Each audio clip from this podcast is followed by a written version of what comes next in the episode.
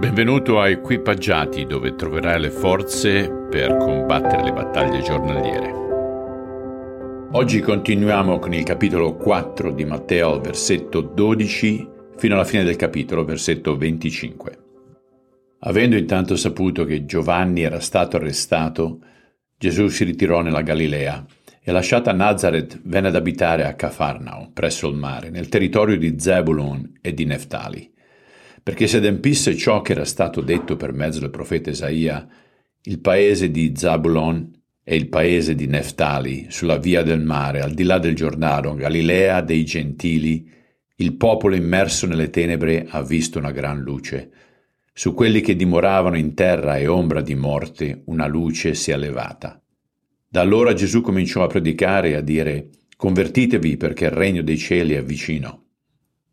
Mentre camminava lungo il mare di Galilea, vide due fratelli, Simone chiamato Pietro e Andrea suo fratello, che gettavano la rete in mare, poiché erano pescatori. E disse loro, Seguitemi, vi farò pescatori di uomini. Ed essi subito, lasciate le reti, lo seguirono.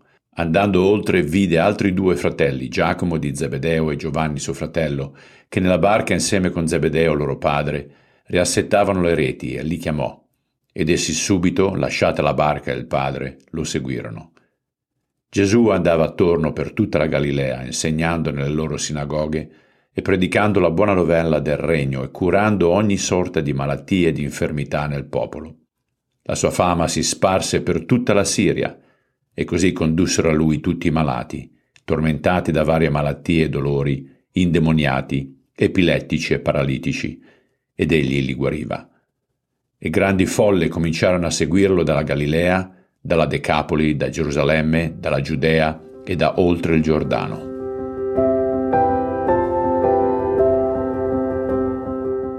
Signore, aiuta ognuno di noi a non usarti come un genio della lampada che strofiniamo solamente nel momento del bisogno.